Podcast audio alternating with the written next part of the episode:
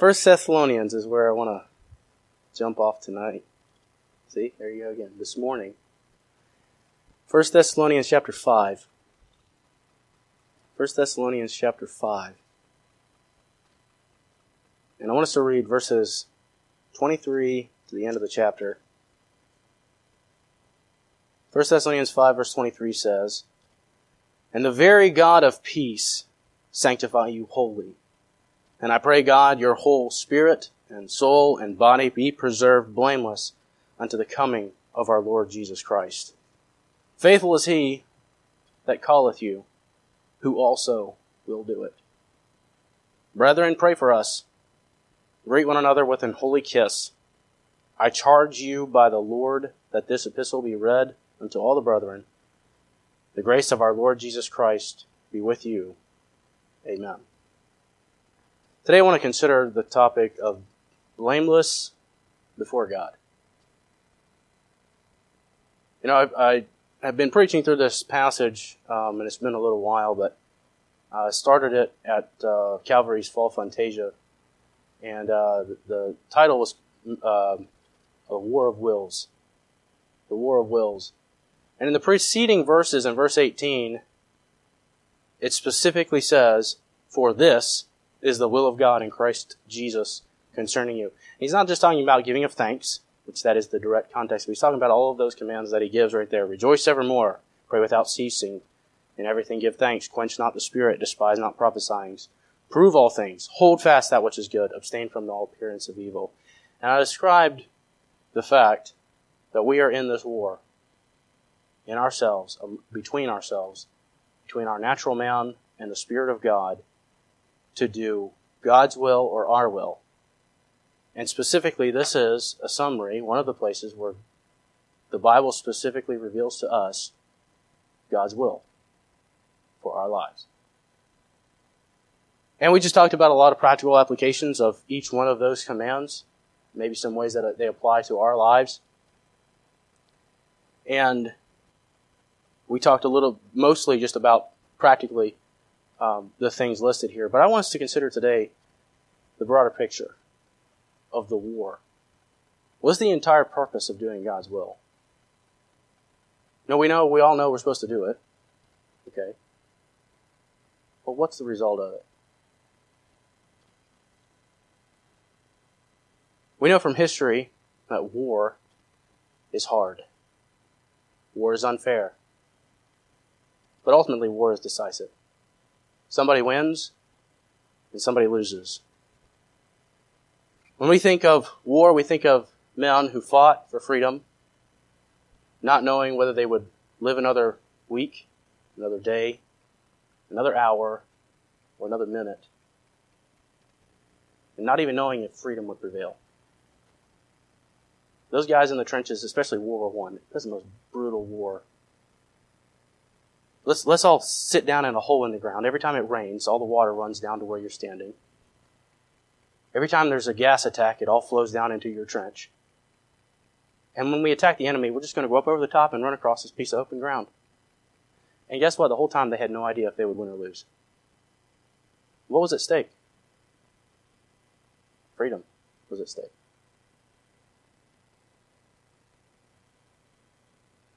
We consider, we can think of the women that sacrificed you know, there were children that were raised during that time. Many of the hardships that they went through trying to feed their families went on short rations for the war effort. Think of them in the in the factories. You know, a lot of the women went went to the factories to to create the machinery and things. And the turmoil of mind that they would have, those that had husbands or sons or brothers that were in the war, not knowing if they'd return.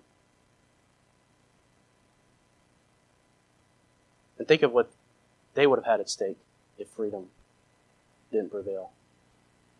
Being subjugated to, to a brutal tyranny.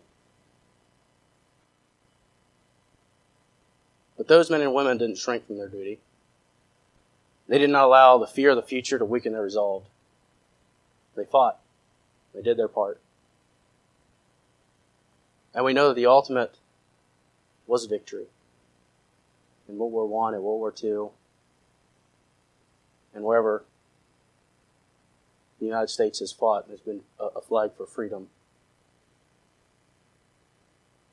And those men and women who, who sacrificed, we hold those in honor, especially for those who gave their last full measure of devotion for freedom. And that is a high goal. That is a great cause. But there is a cause that's greater.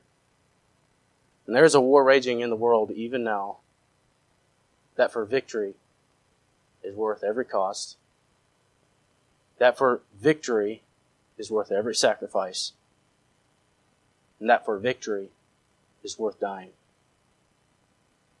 And that is the cause of humanity in the presence of deity being found blameless. In our passage, it says, I pray God your whole spirit and body be preserved blameless unto the coming of our Lord Jesus Christ. This verse made me think of an example in the Old Testament. You might know him, a guy by the name of Job. And if you recall in Job 1 1, it says, There was a man in the land of Uz whose name was Job.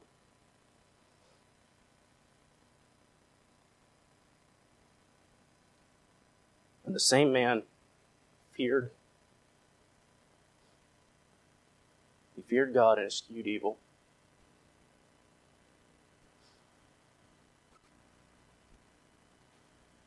And if you think about Job's life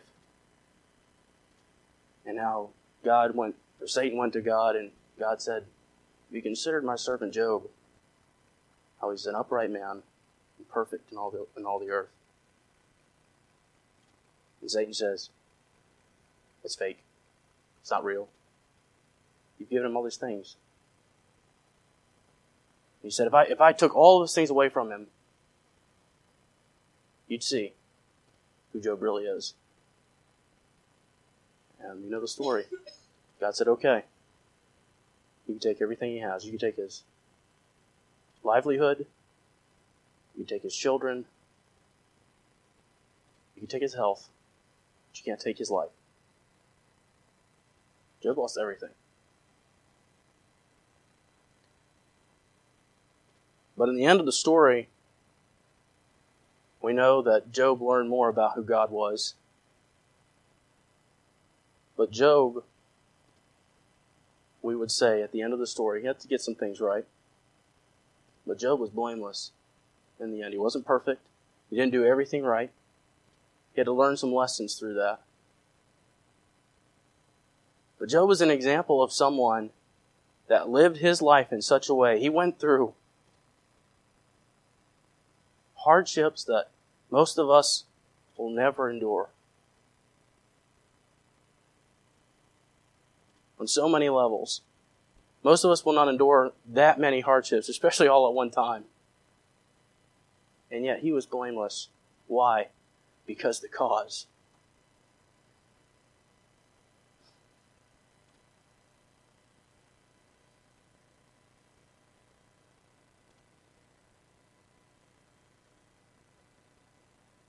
You want to please God.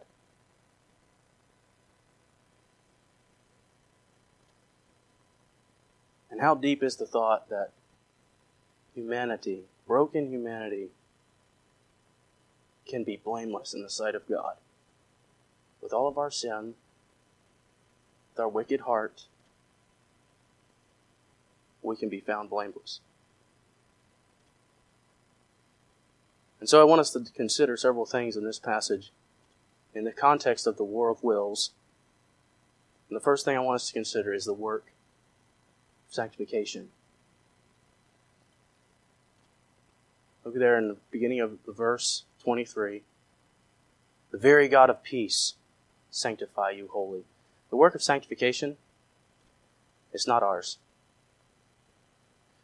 The work of justification is not ours. Justification is that act whereby God declares us to be righteous, just as if we had never sinned. It's when we repent turn from our sin and turn to the Lord Jesus Christ. And that one's obvious. Okay? We all know we can we cannot earn our way to heaven. That comes from Christ. It's the gift of God, not of works, lest any man should boast. We all know those verses. But a little more subtle is this idea of sanctification. I think sometimes we get the idea that it is all of us. And at the end of the day, we do make decisions to do God's will or not. But the work is His. It says that the very God of peace sanctify you. It's, it's God's work. God will do it in you. It is of God. It is the Holy Spirit that works in your heart to guide you into all truth. Guess what, guys? We cannot rejoice evermore, pray without ceasing, and everything give thanks, quench not the spirit by ourselves. How do you know that? Can an unsaved person do it? No. What's the difference? The Holy Spirit that dwells within us. When we have the Holy Spirit, He's the one that reminds us of these things. He points out in, our, in the situations of life whenever we are tempted not to rejoice evermore because of some hardship, or maybe something didn't go at, well at work, or somebody said something mean to us, and I want to stop rejoicing now because my poor feelings. guess what happens? The Holy Spirit says, hey, it's not right. Rejoice evermore. He reminds us of these things. On my way to work, I talked about this when we talked about the war of wills. On my way to work, that's my time to pray. And guess what happens every time I'm on my way to work? The Holy Spirit says, hey, it's time to pray. We don't see the Spirit, and you may, oh, that's weird. I mean, we all know that's, that's how it works. The Holy Spirit works in our hearts and brings these things to mind. He convicts us. And notice it says, so it's, it's God's work. Point number two. It brings us peace. This work of God brings us peace. It says, the very God of peace sanctify you wholly. When you're doing God's will and not your will, the result of that is peace. It's not inner turmoil. Guess what happens when you have to make decisions on your own and you have to figure out, oh, this, what, I don't know, is this right or is this wrong? And you're trying to test the waters. You see all these moral conundrums, like all these you know, situation comedies and stuff where they're like, oh, I'm not sure if this is right. And, and we all, and it's supposed to be funny and everything and everybody laughs and they think of all this terrible conundrum and I can't figure out what's right and, and, and what's wrong. And so they have this inner turmoil and all of this. If they just did God's will, they'd be at peace within themselves. Peace comes from God. Peace comes from doing God's will because that is what's right. You don't have to figure it out. He gives it to us. So it's God's work. The result of that work is peace. The very God of peace will sanctify you wholly in every area.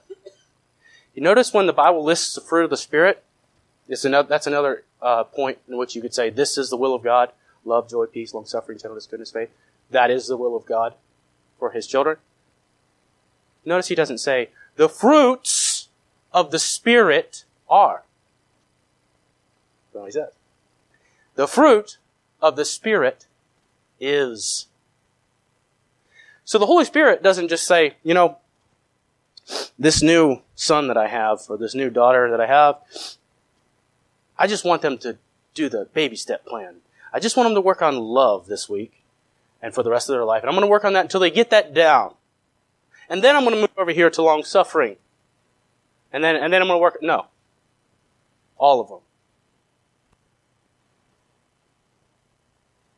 He works in our hearts wholly. He's interested in every aspect. He's interested in every virtue. Philippians 4 8. Finally, brethren, whatsoever things are true, whatsoever things are honest, whatsoever things are just, whatsoever things are pure, whatsoever things are lovely, whatsoever things are of good report, if there be any virtue, if there be any praise, think on these things. He doesn't say think on one at a time. Think on all of them.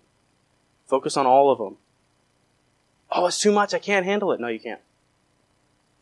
But you have the earnest of the Spirit dwelling in your heart, and He guides you into all truth.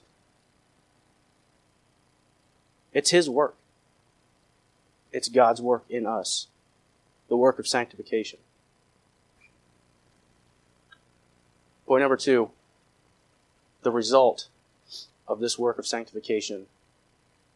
And that's found in verse the end of verse 23. And I pray, God, your whole spirit and soul and body be preserved blameless unto the coming of our Lord Jesus Christ. The work of sanctification, the goal of it, the whole purpose for denying yourself, the whole purpose for doing God's will and rejecting yours, so that we can be found blameless before God. There's no greater cause than that. I think for myself, growing up, you get this idea of the the uh, clergy, the word, the clergy and the laity, right? And so we have pastors; they have to do what's right and follow God's will, and then everyone else, like we can just kind of goof off the rest of the week and come to church when it's time. And so when we read passages like 2 Timothy 3 or 1 Timothy 3, where the pa- the pastor qualifitions, I think it's 2 Timothy, right? It's 1 Timothy. Bradley's help me out. 1 Timothy 3, where he talks about a bishop then must be blameless, the husband of one wife. And all growing up, you know, I always thought, you know, the pastor has to be blameless. Yes, okay, he does. Really, he does. The Bible says so. A bishop must be blameless. I never really grasped the concept we're all supposed to be blameless. That's what he says.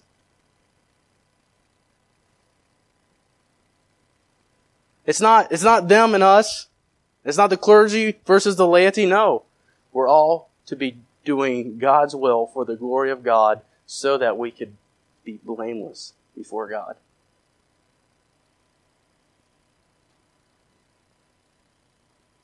We all know once we're saved, we have a, home that's eternal in the heavenlies. We're as sure as going to heaven as we're already there.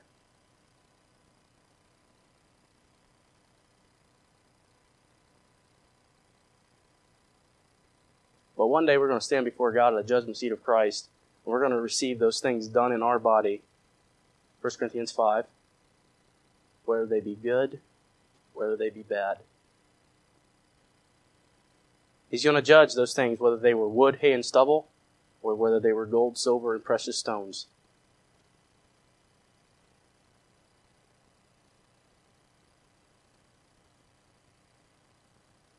But here in this life, we can be blameless before God. When we crucify the old man, Paul talks about that in Galatians uh, chapter 3. I am crucified with Christ. Nevertheless I live, yet not I, but Christ liveth in me. In the life which I now live in the flesh, I live by the faith of the Son of God, who loved me and gave himself for me. I think Paul understood the cause. He crucified his flesh. He, he was doing God's will. He was being sanctified day by day. That he might be blameless unto the coming of our Lord Jesus Christ. And there's three aspects of that. And again, Jesus is not, God is not just worried about one aspect. He's worried about the whole being, your whole being. He, he lists them here. The Spirit. The word for that, the Greek word for that is pneuma. Okay, it's where we get our word pneumatic, right? Air. It's the transliteration of it. Uh, this is the place, it's the seat of morality. Yeah, when we're saved, we have a conscience. Before we're saved, we have a conscience. The Romans talks about the law of God written in their hearts. He talks about the heathen in, in Romans 1, and he says that they look out in creation and they see that God exists. He talks about the law written in their hearts. God, um, Pastor uses the illustration of even in deepest, darkest Africa, they don't steal their neighbor's cow and tie it in the front yard. Okay, they all know that's wrong. Why? Because they have a conscience. But when we get saved, the Holy Spirit takes up residence in us, in our spirit. And He guides us into all truth. He's the one that informs our conscience. He's the one that guides our morality. As we get into the Word of God and we understand the things of God, the Holy Spirit brings those things into our minds. Our spirit is renewed. The Bible talks about this in, in other language. He talks about how that we were once dead and we were quickened. Ye hath he quickened who were dead in trespasses and sins. He talks about you searing your conscience with a hot iron before you're saved. And when you get saved, the Holy Spirit comes within you and he, and he starts to guide that, that conscience. He guides your spirit. He takes over after salvation.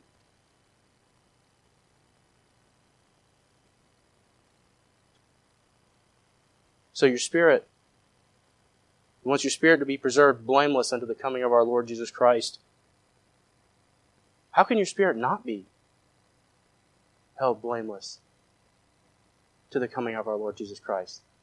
Can we change God? No. But what's he say in verse number 19? Quench not the spirit. If at the coming of our Lord Jesus Christ there's an area of our life that the Holy Spirit has been pricking us about, we won't get it right, we won't get it right, we won't get it right. We can be blameless. We can be blamed at the coming of our Lord Jesus Christ in that thing. So he's, he's saying, listen to the Spirit of God when he speaks to you. Obey. Be obedient to it. Don't quench him. In that area, I want you to be blameless. When the Spirit convicts, obey. Be blameless in that way. In your soul. The Greek word transliterated soul is psyche. Right? Psychiatry. I don't know the difference. One of them gives you drugs, the other one talks to you. I'm not sure. But it has to do with your mind. And God says, I want you to be blameless in your mind. This is the place of our emotions. This is the place of our natural desire and instinct. This is the old man the Bible talks about, the sin nature that the Bible talks about. And that's why when, when the Holy Spirit convicts us, we feel that inner conflict in our, in our mind, in our, in our soul, inside of us. There's this inner conflict where the Spirit is saying, do this, do this, do this. And our flesh says, I don't want to do that. I don't want to do that. I don't want to do that.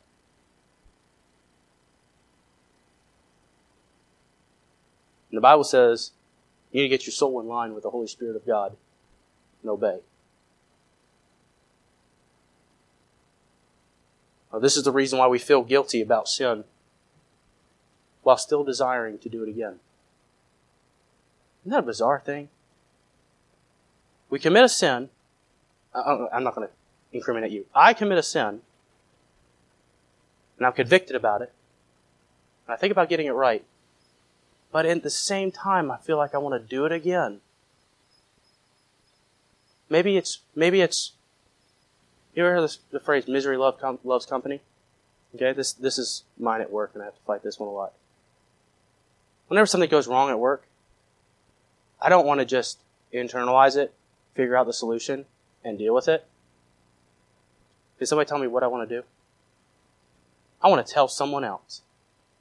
Oh man, we got this problem. Let me tell you how bad it is.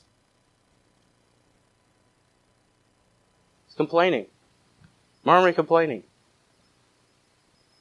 I think the children of Israel wandered around the wilderness for 40 years for that. I don't, I don't think God likes that too much. Right?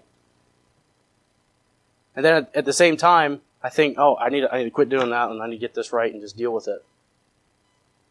But then my, my project manager comes in the door and guess what I want to do? I want to tell him too.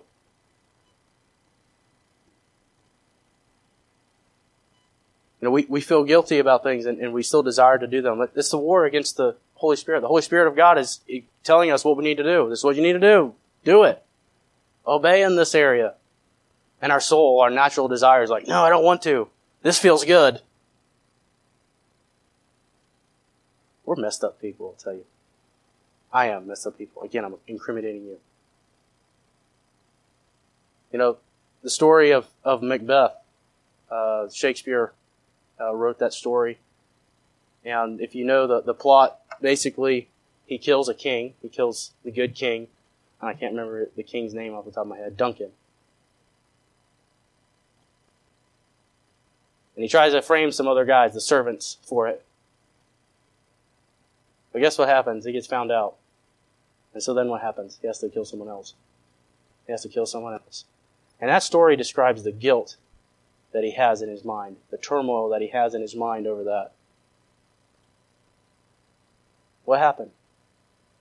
He's having this inner conflict between his conscience and his soul. But he won't do what's right. And at the end, you know what happened to Macbeth? He's killed. He's overrun. And his head is given to the next king. Why? Because he went after his natural desire instead of doing what was right.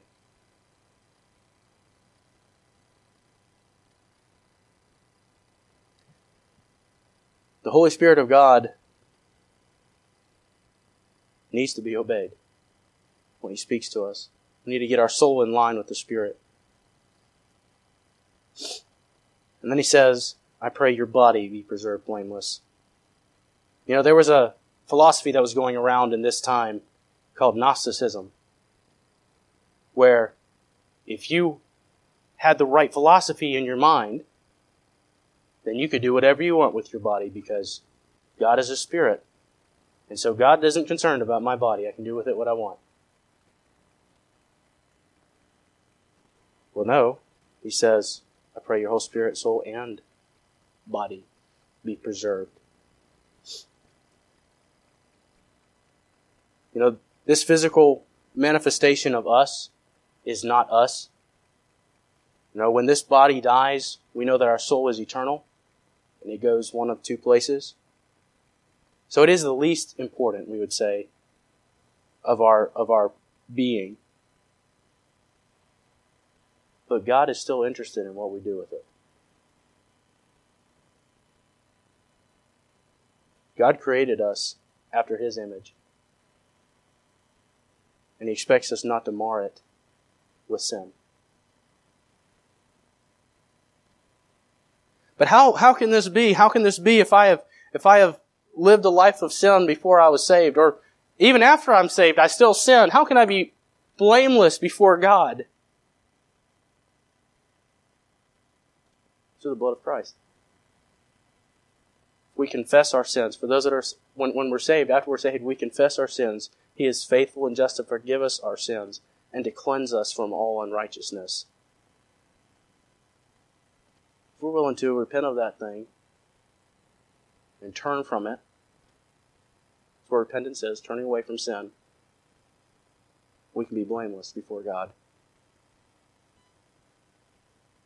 Think of a guy like David man after God's own heart. You think of some of the terrible things that David did. Had a man murdered, committed adultery. And yet, before God, he was blameless. Why? Because he repented. Got it right.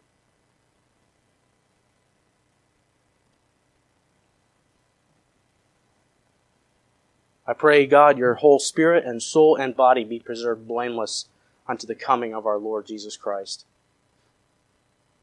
God is working through his spirit to make you holy in every way. And then verse 24, point number three. So we have point number one, the work. Point number two, the result. Point number three, the guarantee. Faithful is he that calleth you, who also will do it. We can bank on the faithfulness of God. He was faithful in enduring the cross for us. And if you remember the agony that he had in the garden, where he said, If it be thy will, let this cup pass from me. And the agony that he went through there in the garden sweating, as it were, great drops of blood to be separated from God, to take on our sin, to be bruised for our sin. How terrible. The worst experience that anyone could endure. Yet he was faithful in that. And he, he was faithful in the hardest trial that any person could ever endure. If he was faithful to take upon himself the form of a servant, he's faithful to sanctify us. He will convict us. He will do the work in our hearts. He doesn't give up on us. He is long suffering. He commands us to be long suffering because He is long suffering. He doesn't just write us off. I'm tired of that guy, Bradley. He keeps committing that sin. I'm done with him. No. He's faithful to sanctify us. Romans 8, 28 says, For all things work together for good to them that love God, to them who are the called according to his purpose. We are called to do God's will. We are called to do his purpose. Same thing. For whom he did foreknow, he also did predestinate to be conformed to the image of his son. He will do the work. The question is, to what degree are we going to obey?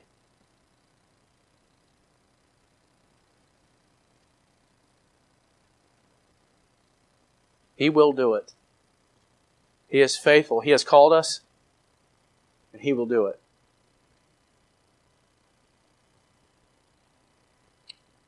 He will do it in this present world. Even with all the wickedness that we, that we see, we see society getting crazier and crazier, it seems. It's like mankind is in trying to invent new ways to mar their image, mar the image of God. They're trying to invent new ways to rebel against God.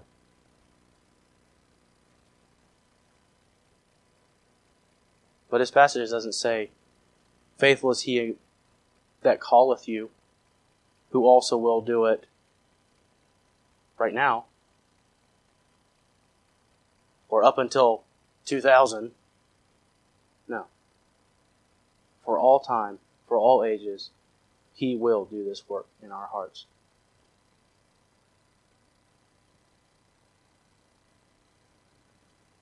And there's just a couple of other things that he that he mentions in this passage that I thought were worth considering.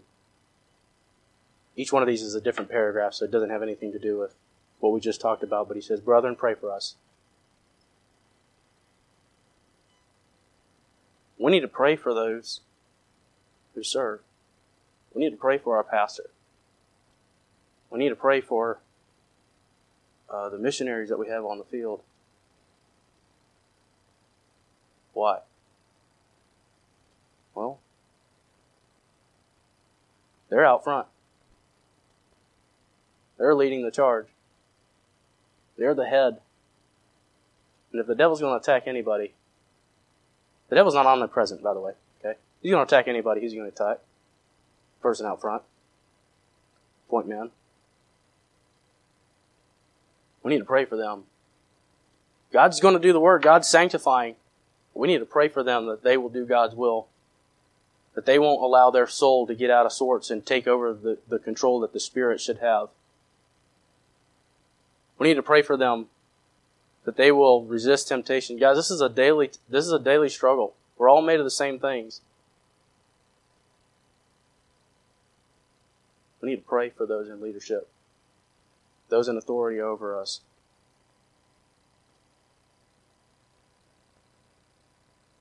And then we need to build the morale of our brethren. You know, we don't, culturally, we don't uh, greet one another with a holy kiss anymore. Thankful for that. In their culture, they, it was, it was similar to, uh, I think what the French do, where they kiss them on either cheek, right? We need to have affection one for another, though. We need to have one another's best interests in mind. We need to be encouraging one another. You know, sometimes I come in here to church and it's Thursday night, or usually I'm pretty for Sunday morning, but Thursday night, you know, after a long day of work, you know, a little worn down, and I don't feel like saying hi to everybody. Greet the brethren. Hmm. Nathan, you need to get in line on that thing.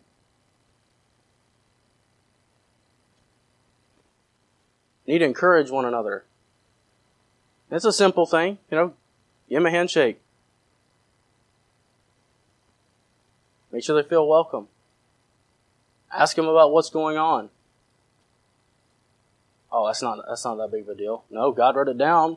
Must be a pretty big deal.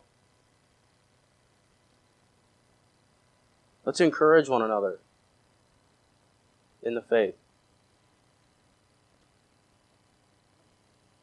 So, for us today, are you blameless before God? Is there anything in your life that you've gotten out of sorts? Is there, is there an area of your life where your soul has taken over the, the leadership that the Spirit should have? God's going to do the work. He's going to convict you. Are you quenching the Spirit? Are you working out God's will? Are you working on these things? As, he, as God convicts you to do these things, rejoice evermore, pray without ceasing. Are you being obedient to Him? If not, we're missing out on the, the entire purpose that God intended for us to fulfill. This is the whole ball game. We don't just do God's will just because that's what He said. We do God's will so that we will be blameless before Him. We will be blameless before a lost and a dying world. That's the purpose. Let's not get out of line. When we get out of line, let's make it right. Let's repent. Where are you at tonight, this morning? Let's pray.